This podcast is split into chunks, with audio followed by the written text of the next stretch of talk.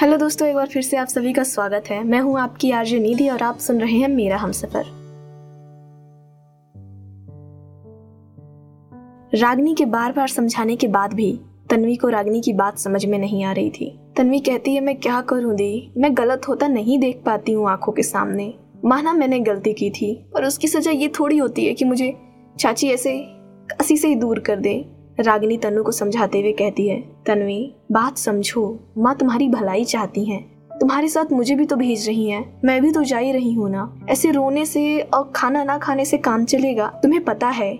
माँ कितनी जिद्दी है। वो एक बार जो फैसला कर दी, सो कर दी। उसके बाद उसका फैसला नहीं बदल सकता। तुम खाना खाओ चाहे ना खाओ, तुम रो या ना रो, माँ का फैसला तुम नहीं बदल पाओगी।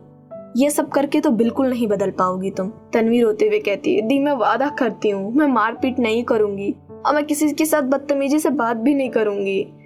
मैं कुछ भी ऐसी हरकतें नहीं करूँगी जिससे चाची को दोबारा शिकायत का मौका मिले। पर मुझे काशी रहने दे ना, यह बोलते हुए तनवीर रोने लगती है। रागनी बार बार समझाती है कि, बेटा, मत रो, मैं हूँ तेरे साथ, अब मैं भी तेरे साथ जा रही हूँ, मैं तेरा पूरा ख्याल रखूँगी। पर तनवी को जब रागनी की बातें समझ में नहीं आती है तो रागिनी रेनू के पास जाते हुए कहती है, दादी, आप ही समझाओ ना माँ को या तनु को। दोनों में से कोई मेरी बात नहीं समझ रहा है। मैं परेशान हो चुकी हूँ। माँ कहती है कि तनु बाहर जाएगी। तनवी कहती है कि मैं बाहर नहीं जाऊँगी। मैं क्या करूँ?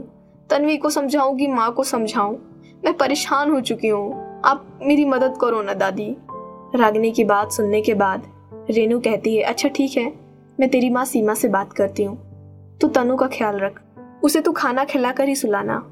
ऐसे मत सोने देना। ऐसे ही दिन भर दौड़ती, कूदती फानती रहती है, मारपीट, झगड़ा करती रहती है।